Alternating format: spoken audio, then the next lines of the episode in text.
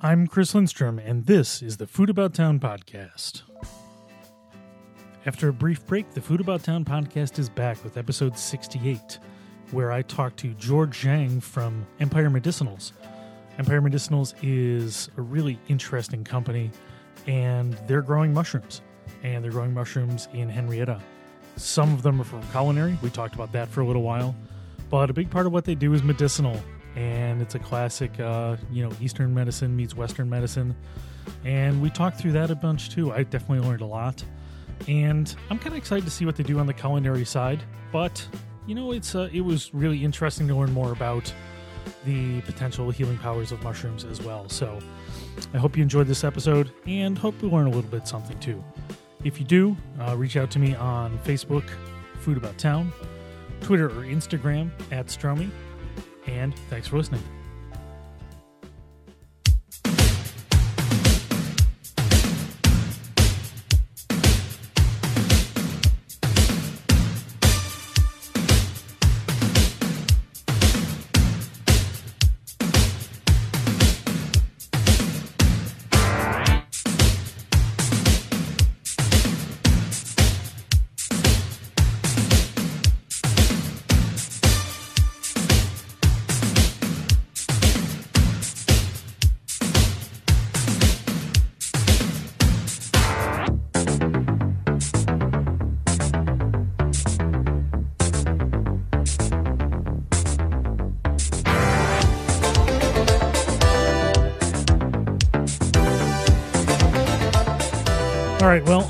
This is a proper winter day. It's been a proper winter week, which I really feel good about.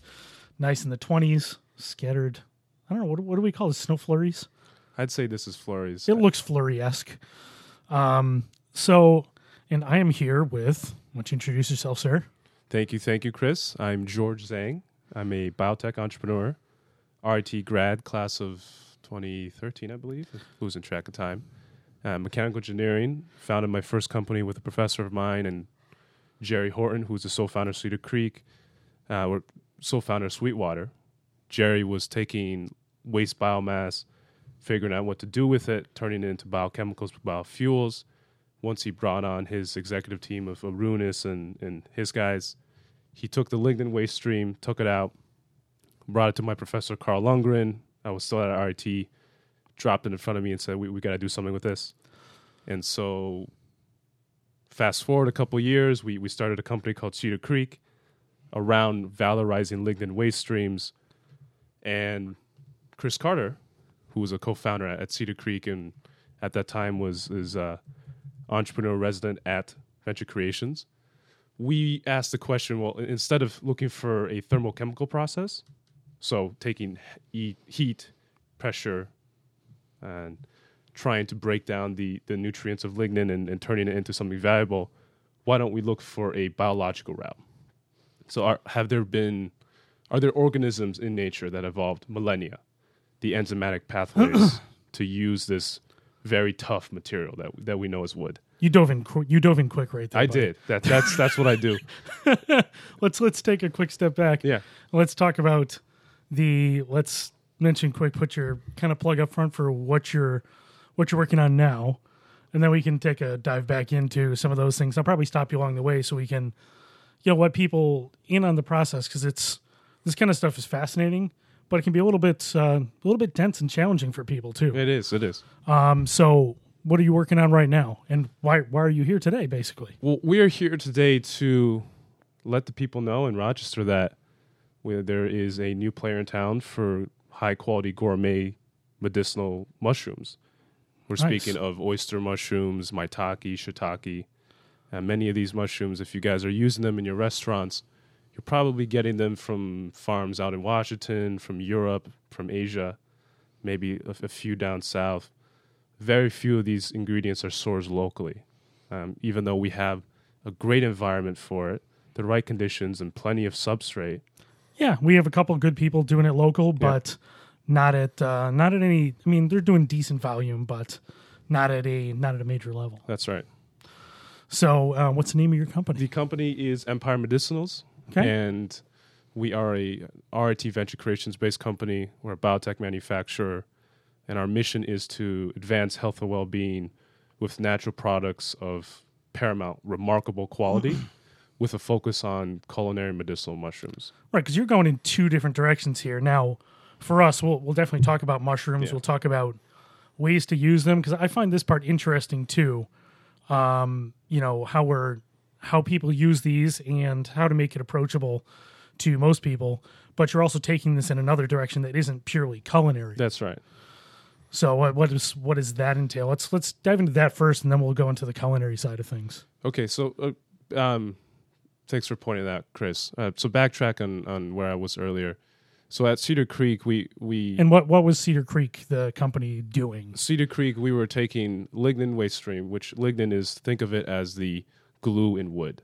Okay, Okay, the lignin it's a very heterogeneous, complex molecule that varies from tree to tree, and without it, we wouldn't have trees. Um, and millions of years ago, roughly 230, scientists believe that fungi developed the ability to actually start eating this material. And it was only then that the- really the carbon and nitrogen from trees started recycling in our ecosystems. And so they've these fungi have developed this amazing ecological niche to grow on trees and to eat trees while other organisms can't.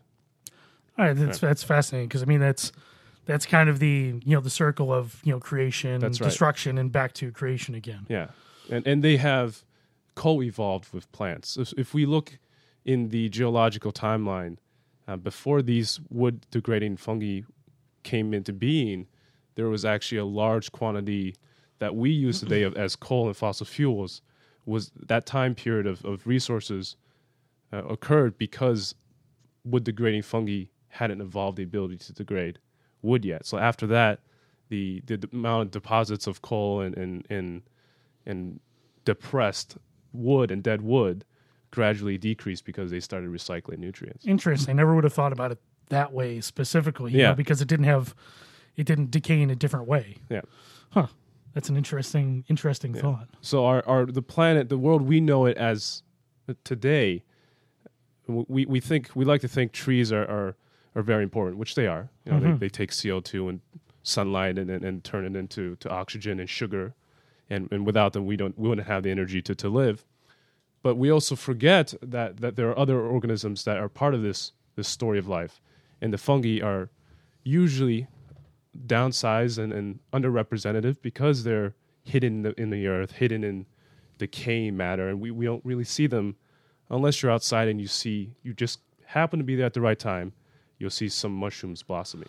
Because outside, I mean, there's there's uh, you know groups of people locally and around the country and around the world Yeah, that forage for mushrooms. that's right. because there's certain mushrooms that really only grow in the wild, and it's a whole it's a whole subculture and sub industry of people finding mushrooms. And obviously, for those people who are you know into culinary stuff, truffles are a great example. That's they only right. grow in certain areas of the world at certain times, and they're so sought after because they're hard to find. Truffles are interesting because they're they're symbiotic, like you, and so they grow in the root systems with certain trees. And I, I do know that they like growing with pine trees. I think there are other truffles that probably grow well with, with other trees as well. I know there's a farm out in in New York's outskirts of New York City. They're working on trying to cultivate trees for this uh, exact purpose of, of farming truffles. I mean, it'd be a fantastic, Yeah. it'd be a fantastic, essentially invention. You know, figuring out how to inoculate the specific trees Yep. At specific times to do it outside of their natural region, and their natural region's kind of you know France is kind of their natural region, but you know, there's probably no reason why you couldn't do it somewhere else. It's just that's where they happen to be right now. We might look we might look into it. Yeah, Let's put it that way. I don't see why not. I Yeah. mean, it's I, I find challenging. Uh, I'm not going to call it plants, but challenging things to cultivate. I find them interesting because, you know, with all the advancements we're doing in you know availability of inoculation Mm-hmm. and growing uh, either the substrate or other things where they can grow. Um, I think another one was uh, that I was looking at was uh, I think it was fresh wasabi, which was I was reading about how it grows and where it grows and how challenging it is to do because it loves growing in in and around cold creeks with That's running right. water That's right. and how difficult it is to try and cultivate it and grow it, which is why it's really expensive. I think they saw there'd be people in the uh, Pacific Northwest that were trying to Yeah. uh, trying to grow it, you know, with running water in trays and things. I, I love stuff like that. It's it's real. That's creativity at work. Yeah. Well, we like to think that Mother Nature has given us all the ingredients that we need in order to survive, but not only to survive, but to thrive. And when it comes down to food, many of the molecules that interact with each other when we process them as, as chefs in, into different forms, those molecules are, are highly present in, uh, in a lot of fungal organisms. And they get expressed tremendously in, in these fruiting bodies that we, we know as mushrooms. In, in Asia and in Europe, Pleurotus and shiitake are highly prized. And they're at this moment, the global medicinal mushroom industry is roughly was last year was 22 billion, Really, and and not a lot of Americans know that. Well, from a medicinal perspective, only $22 billion. it was 22, and when, so when I say medicinal, some of those I, I group shiitake and oyster in those as well, Okay, because shiitake and oysters are considered in our industry culinary medicinal. So what what that actually means, Chris, is it's um, not only do they provide the nutritional value that we need from food, mainly protein, very low in carbs, very and no fat. They also provide functionality, the healthful benefits. So they have secondary metabolites that they you know they produce because of their chemical processes which is stuff like that are beneficial to humans. okay, Yeah. So, for example, the there's a class of polysaccharides that that's found in the cell walls of all mushrooms and, and fungi, known as beta glucans, and these are highly complex beta chain sugar that are different than starches. And it's, uh, science has shown that when animals and humans included consume this these ingredients, they modulate the immune system. So you- you're seeing an uptake in, in natural killer activity, uptick in, in dendritic cell activity, all across the innate immune system. It's it's activating that, and and that's has significant health uh, benefits. On top of that, you have smaller molecule compounds that have antioxidant, anti-inflammatory benefits. The oyster mushrooms that I have on, on Chris's table over there, which are beautiful, by the way. oh, ma- magnificent! I mean, they're really they're stunning looking. They're really crisp, yeah, and obviously, since they're you're you're growing in a controlled environment, you know, really almost precisely clean. They're they're beautiful. Thank you, thank you. And we're we're always we're, we're trying to. One of the objects of, of starting this company was uh, how do we push this the mushroom and fungal industry forward in terms of quality. Uh, and so those mushrooms, uh, at this moment, we haven't measured them yet, but in the future we will be. We'll be measuring them on a molecular level, looking at what compounds are present in, in, in these mushrooms, and changing the substrate around to determine how that has an effect on the end composition because we- we're, we're really taking a scientific approach at defining what quality means. Well, let's let's talk about that for a second Yeah. because um, actually, I'm gonna take a step back. We we met at a uh, rock rock growth event, and you know the first thing you know we were talking about it a little bit was taking that scientific bent at this whole industry. Yeah, you know when we talk about when we talk about medicinals and we talk about um, natural herbal remedies, there's uh, a lot of things have debatable science around them. that's right. and there's been a big crackdown internationally and nationally about things that can't be backed up in scientific studies. And for me, that's that's a big thing. That's important to me because you know I appreciate if people feel better about taking things, but when it's you know sold as medicine, I feel there should be studies to to back up what you're back up what you're offering. That's right. Uh, It's I guess it's just about it's about this this pact between companies and, and, and consumers, right? There should be it's expected that there there's a trust there. You're paying me 20 $35, $45 in exchange for a product that should do what it says on the bottle, or at least very least have what it says it has on the bottle. And sometimes that's not even met. Sometimes the ingredients aren't there. Sometimes they're actually contaminated with heavy metals and and this is because of a multitude of reasons. First one is uh, honestly the supplement industry is the wild west. It really is. If anyone tells you otherwise, uh, they're benefiting from it. So so be you know uh, you've been forewarned, and because of that, you have many bad apples, unscrupulous business practices that have led to mislabeling and contamination. and it's a, it's a big problem. We call it the dark issue. This our our industry call it the dark issue, and and we see we saw that as an opportunity, and when we first started investigating the different playing fields, to come in and, and produce products at a higher quality level, what we call paramount quality, which is what we define as there's three pillars to, to paramount quality. The first one is proven efficacy. Simply mean uh, what what does this compound or these mixture of compounds from different ingredients, what do they do when consumed by humans? So what is what are, what are the pharmacokinetics, what are the pharmacodynamics, which means how does it get processed in, in your body? How long does it take? And what does it do? You know, what is it affecting on a, on a molecular level? Is it increasing your, your immune system, Uh, activity, or is it lowering cholesterol? Or is it targeting certain hallmarks of cancer? knock on wood, and we're not saying it treats or prevent cancer because it's a supplement. But we, we see that in the future, healthcare is going to change from being instead of ooh, let's fix ourselves after we break to how do we create the physiological states necessary to preventing sickness in the first place. And so that leads me back to answering the first question you asked me, Chris. Was you know, we actually see food and medicine as very intertwined and very interrelated.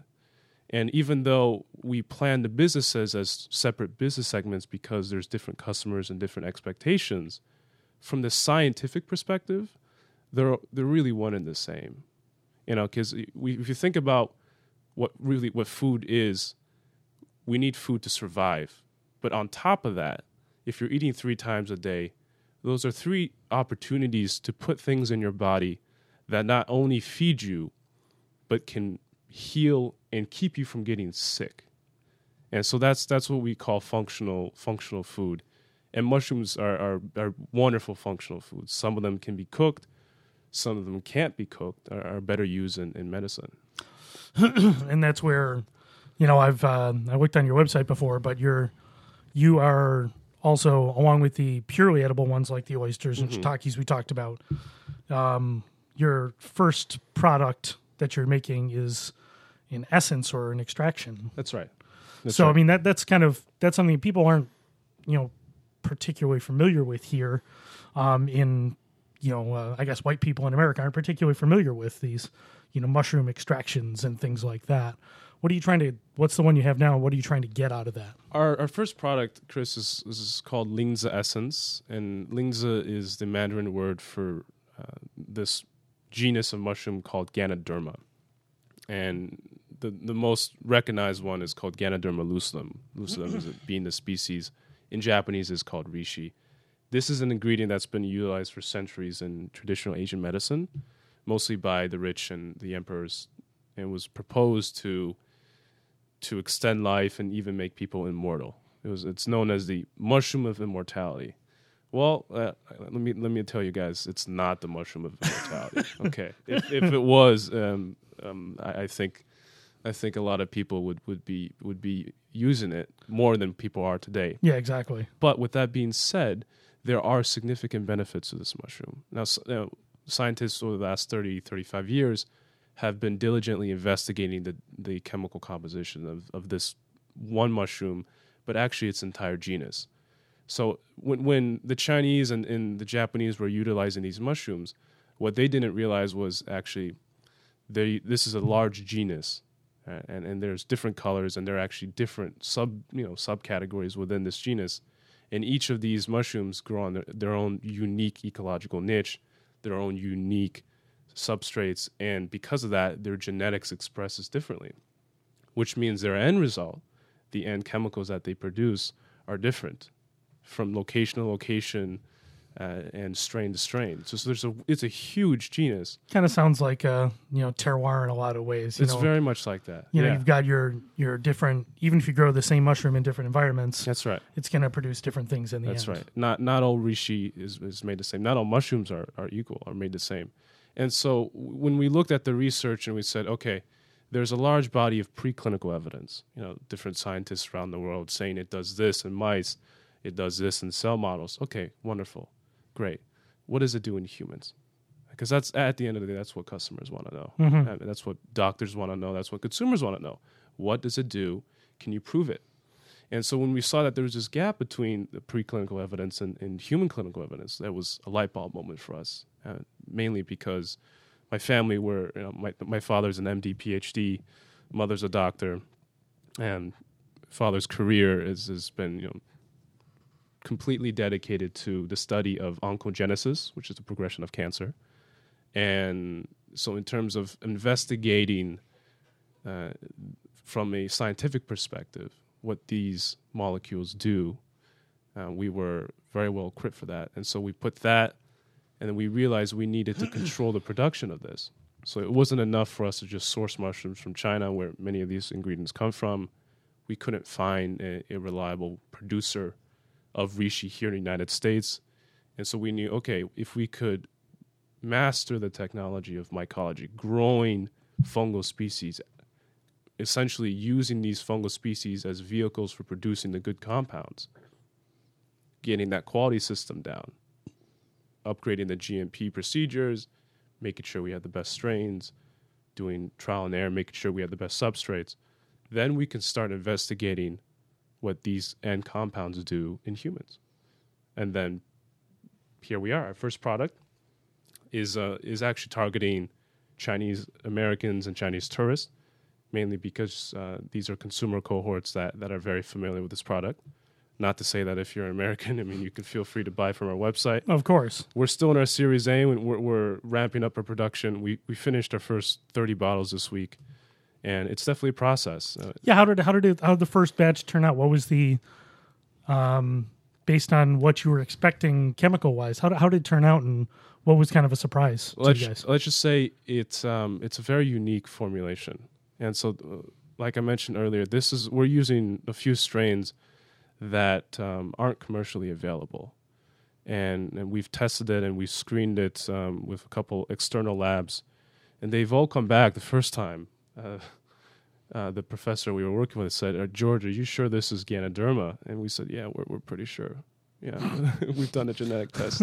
He says, "Well, I, I, you know, there's a lot." Of, he's looking at the peaks, and he says, "Well, there's a lot of good stuff in here, but they're all just different enough where we know uh, they probably have slightly different functionality, or better functionality, or worse functionality." Uh, and so, what we do know is that there's there's good stuff in there. There's beta glucans and there's triterpenes we're still v- very much in the midst of investigating specifically what they do to specific biomarkers in, in first in, in cell and animal models and then humans. Our plan is to have our first human clinical trial running sometime you know, this coming Q3 or Q4. I mean, I love the I love the ambition of taking on taking on trials for That's this right. because it's um it helps to answer a lot of those questions that people who have scientific backgrounds tend to ask. Yeah, You know, because that's it's it's great to target, you know, markets that already believe in it. But the opportunities to opportunities to expand into bigger markets and even get you know get your get studies in front of doctors and other people like that kind of opens up doors that this wouldn't typically be open to. that's right. And and for American consumers in the future, may most likely hear about our products, at least our Ganoderma based products, firstly because they've been recommended from some of their doctors. That's actually the channels that we're working through.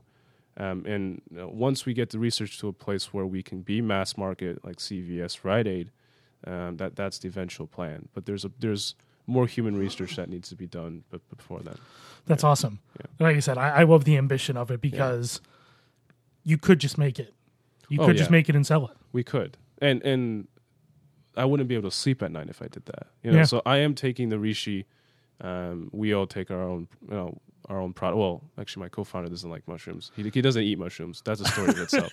He is taking our reishi, and uh, you know we're biased. You know, we, inevitably we're biased, and so as scientists, our goal and our promise to our consumers is we're we are always fighting our biases. You know, because we're trying to create products at a quality level worthy of ourselves and worthy of our own families. That was one of the f- driving reasons I started this company. Um, a few years back was my mother's, my grandmother's 80th birthday, and we, we were in China. And 80th is huge in China. I mean, I, I'm sure it's huge in a lot of places, but in China, it's it's big. 80's the specific big target. If you make it to 80, I mean, you're, you know, God bless you. Man, that's this is, you know, you, you you've lived a glorious, lucky life, and everyone, everyone comes. Your grandkids, everyone comes. And so we were celebrating the birthday, and it was a it was a huge feast um, at our house.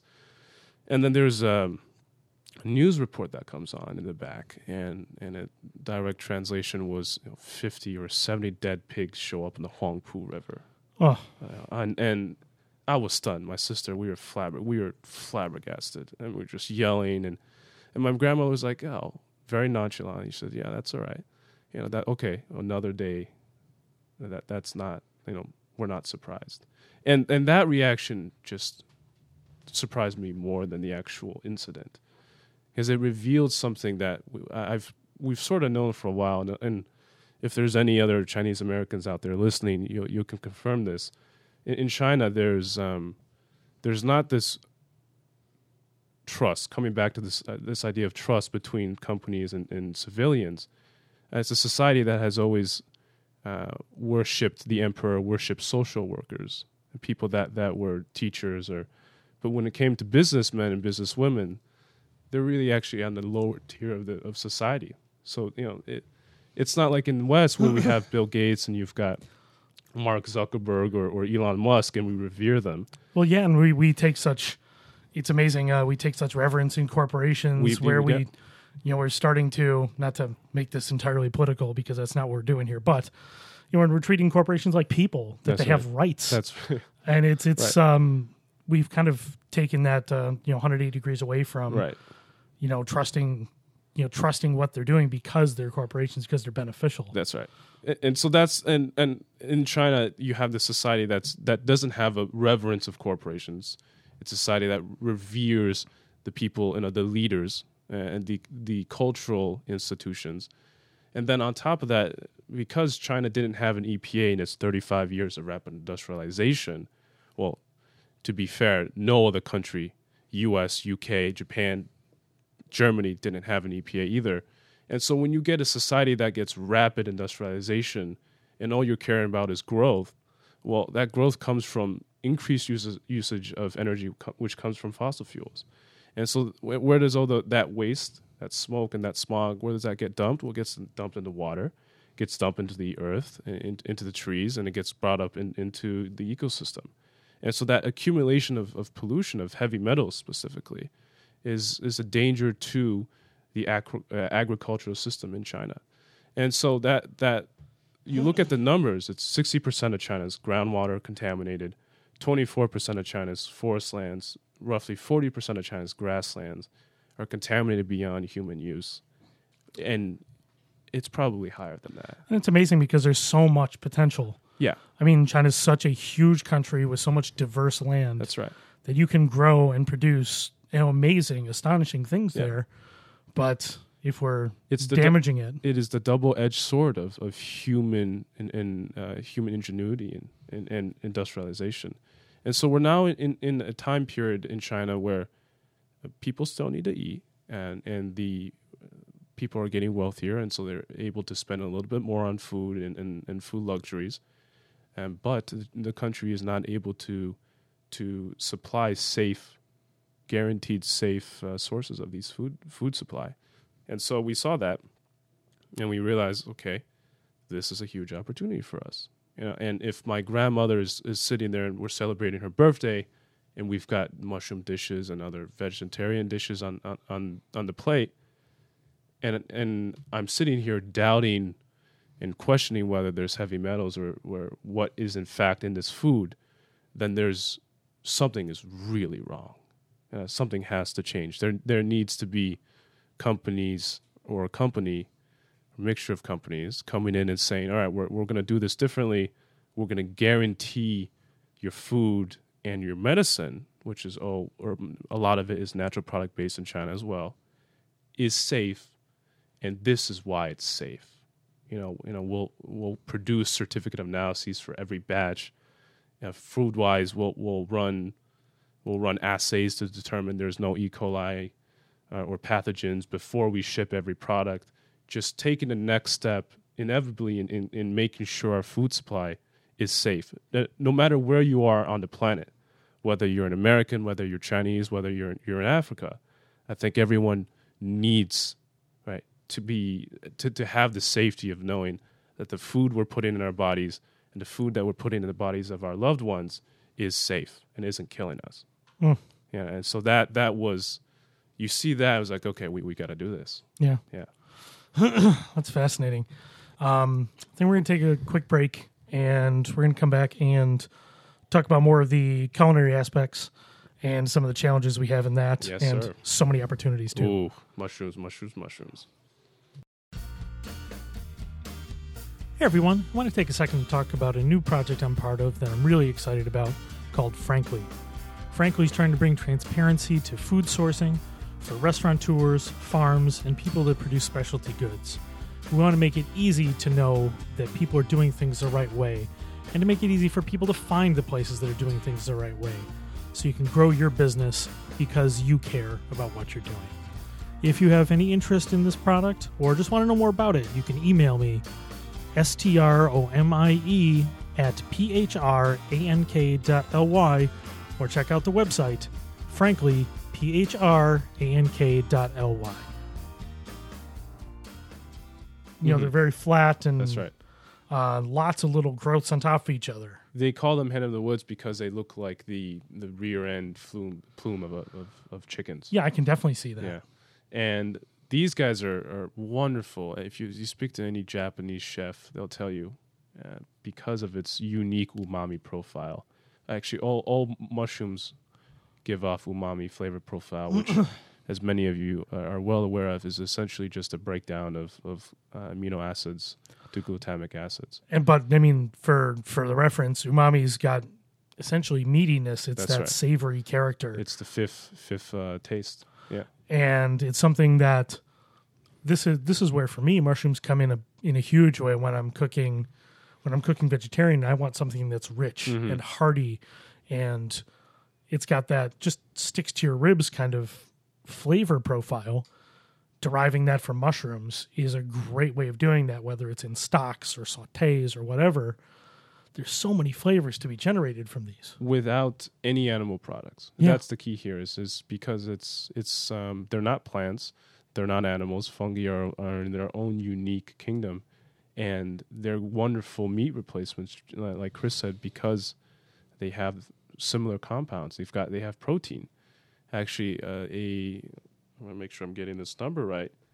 Uh, we, we know oysters, or actually all, all mushrooms have all nine essential amino acids, but oysters specifically have 3.34 grams of protein in every 100 grams, which is roughly what, 0.22 pounds.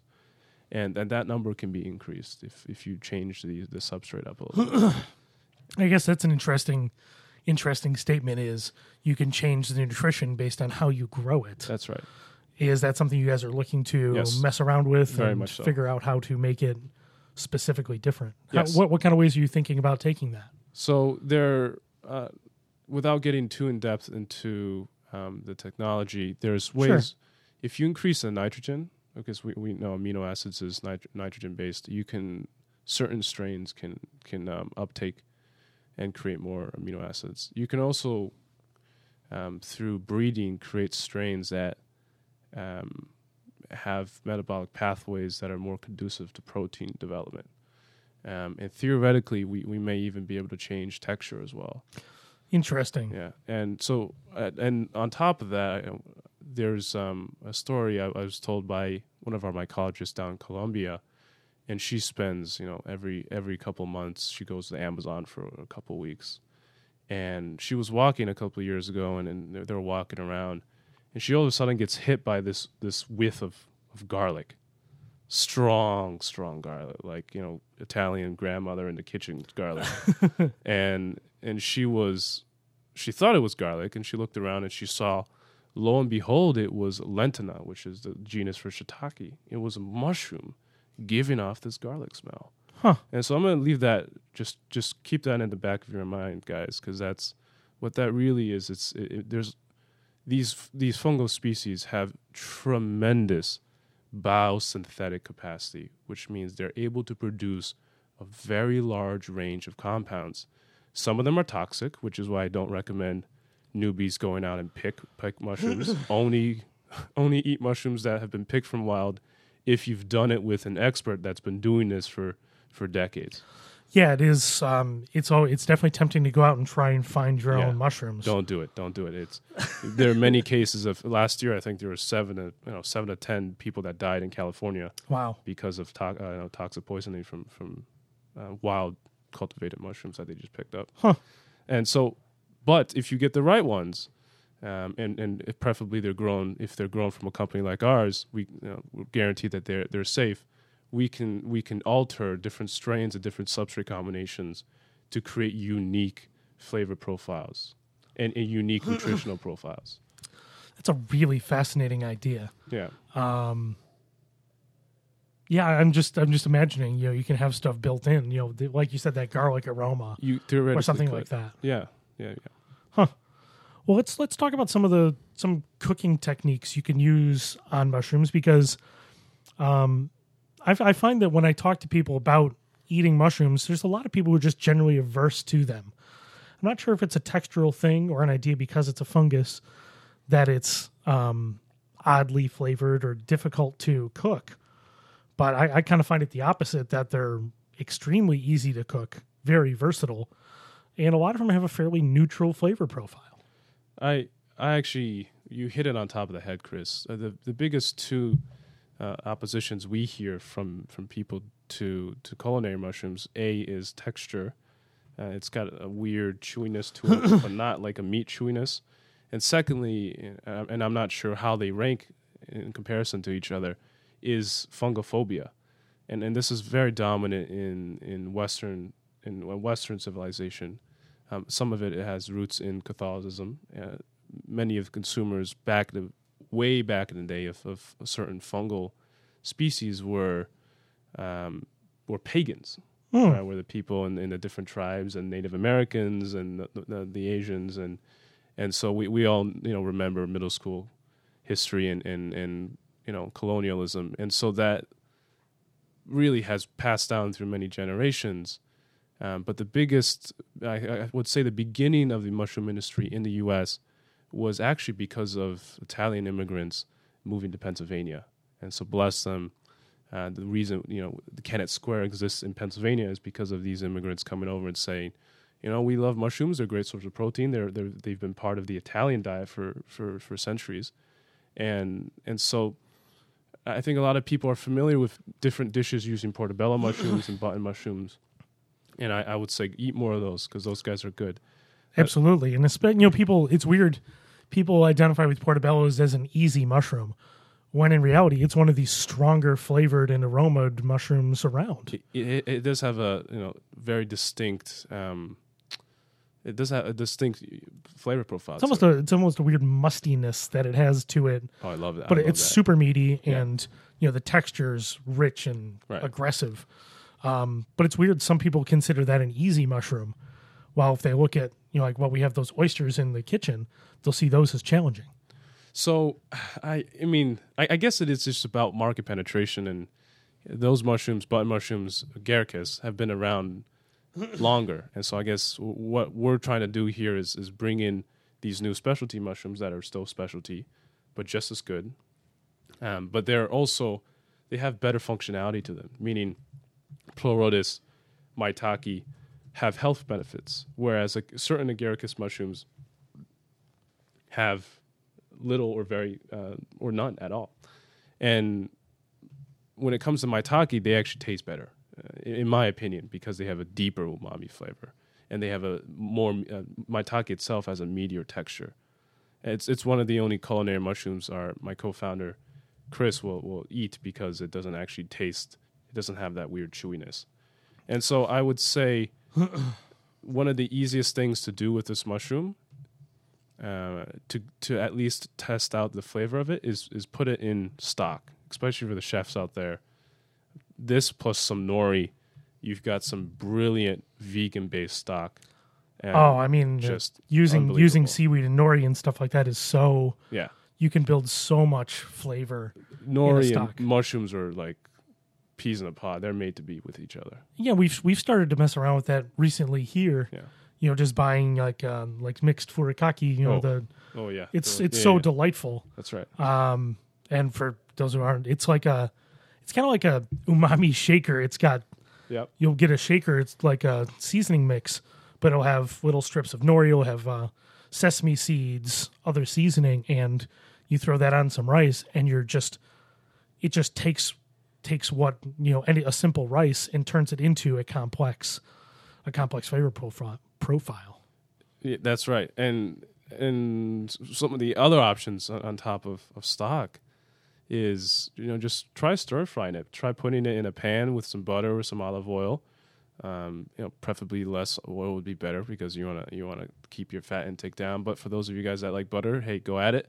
Put some salt, put some pepper, and, and that itself is a dish. And I know mushrooms are mushrooms really go well with they they react well against you know the the developed fats, whether They it's do right. butter or olive oil or uh, sesame oil or whatever. They they kind of absorb flavors too They do. And in they, a lot of ways. so they're great as complements for for if you don't want to completely create a dish that has no meat in it well, you can you can supplement some of your your meat with mushrooms and it, will actually amplify the the flavor profile i actually don't know why i don't we're, we're probably will investigate why uh, in the future but i do know it is because uh, it has just a different composition of, of amino acids which uh, tastes a little bit different yeah Because I mean, so let's let's talk about those the oysters we have in the kitchen specifically.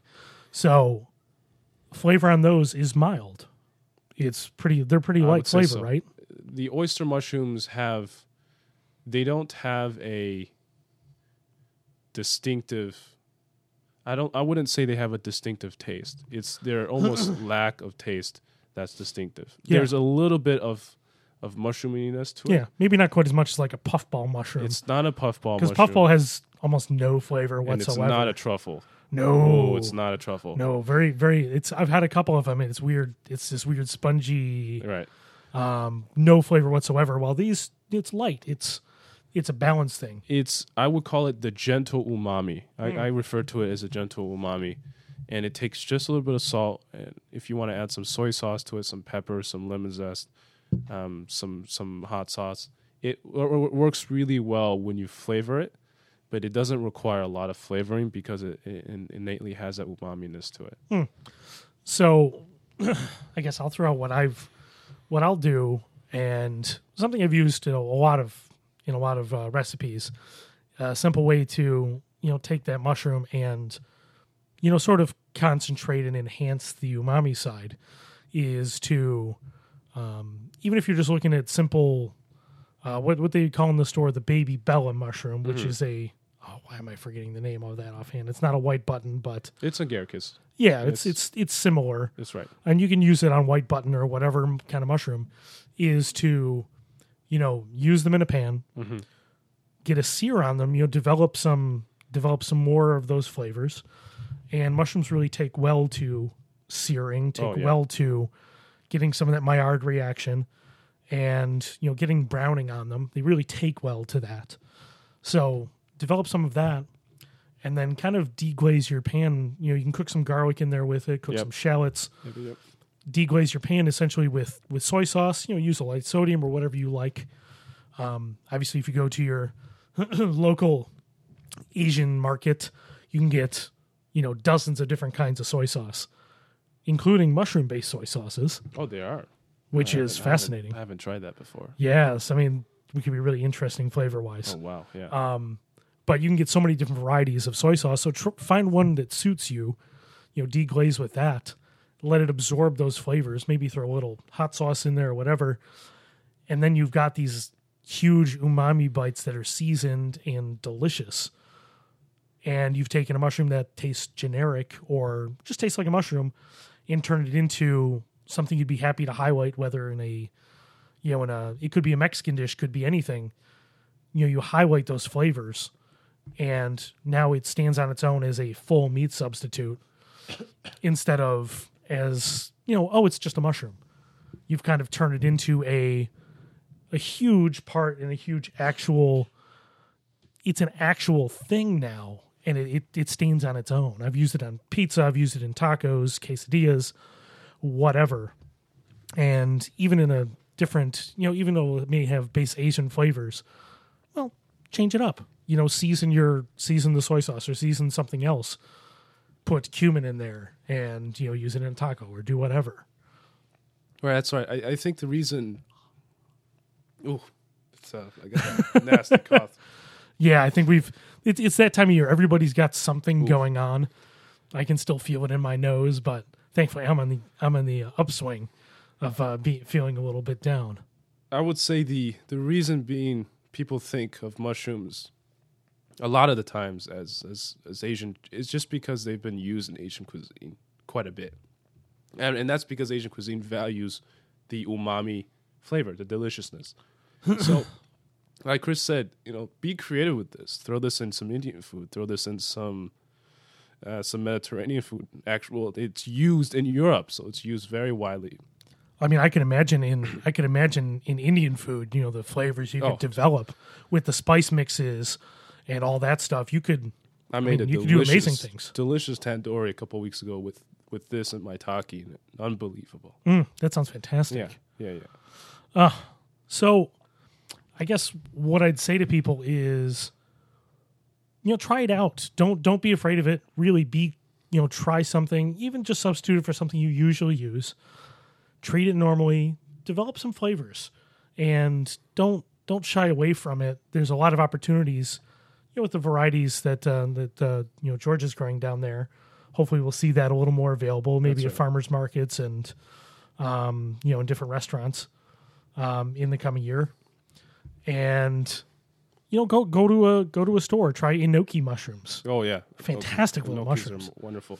I love them. They're, Yeah. they're little tiny. They look like little tiny button mushrooms on a long stick. Yep, Texture's amazing too. great for really great for soups. And- Oh, and, yeah. like noodle soups. Um, but yeah, and that's something I'll tell people a lot is walk around. And if you're in Rochester, you know, go down to Asia Food Market, walk around. It's a true supermarket, That's right. and walk around that place and pick something you never tried before. Pick something new. Try and cook it at home. Um, whether it's something you know aggressive and assertive like a bitter melon, or try a fish you've never cooked before. Um, a lot of opportunities to learn and grow as a cook if you walk around places like that and keep an open mind. That's right. And and we are making our mushrooms available to uh, specifically to wholesale distributors. So first, if any, any you guys are chefs out there and, and running your own restaurants, hit up um, Joe DiFilippo and Chris from JFS, JFS Courtesy. Uh, they have uh, they've placed purchase orders with our mushrooms, and, and you you can expect them to to get you guys some. If you guys don't work with JFS, hit up Stefan from Headwater Food Hub. Nice. Uh, we met with them a couple weeks ago, and, and and they're growing their their business as well, and they would love to get some of our mushrooms. yeah, Headwater's doing great things Yeah. with making uh, making local food available to right. restaurants a little easier. That's right. That's right. And if for some reason you don't want to hit up any of those, um, hit up hit us up and directly. Uh, you can follow us on Instagram. It's Empire Medicinals. Also on Twitter, Empire Medicinals, and uh, our website is www.empiremedicinals.com. You can reach us through there as well. And we, we'd love to hear from you guys. If there's any other mushrooms that you've had on your travels to Asia or Peru or somewhere, and, and, and you would like us to grow it, uh, just just hit us hit us a heads up, and then we'll try our best. That's awesome. Yeah, All right. Well, got your plugs. So um, I'm at Stromie on Twitter and Instagram, Food About Town on Facebook. George, thanks for coming over, man. This is fascinating. thanks for having me, Chris. This Beautiful. Hopefully, uh, get a chance to check out the facility. And when I do, I'll take some pictures and uh, share it out to everybody. So We're looking forward to that. thanks, man. Yeah.